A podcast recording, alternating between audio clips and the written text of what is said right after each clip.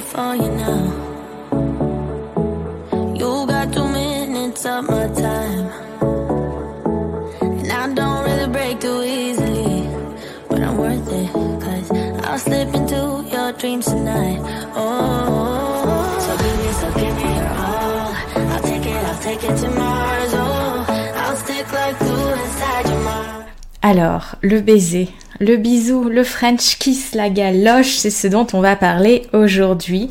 Alors, je ne sais pas si tu le sais, mais les amoureux se bécotaient déjà il y a 3500 ans sur les fresques égyptiennes ou sur des bas-reliefs indiens et euh, dès l'Antiquité, les écrits parlent de baiser. En fonction des régions du globe, une grande disparité existe sur la pratique du baiser, mais ce dont j'ai envie de te parler aujourd'hui, c'est justement comment deux personnes s'embrassent. Certaines adorent, d'autres moins, certaines personnes les aiment mouillés, profonds, d'autres du bout des lèvres, etc.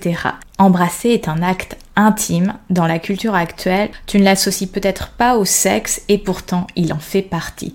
C'est cet espace de partage par le corps et donc les sens que tu crées avec l'autre. Parfois tu t'accordes très vite avec ton ou ta partenaire et parfois la technique de l'autre ne te convient pas du tout. Alors, que faire?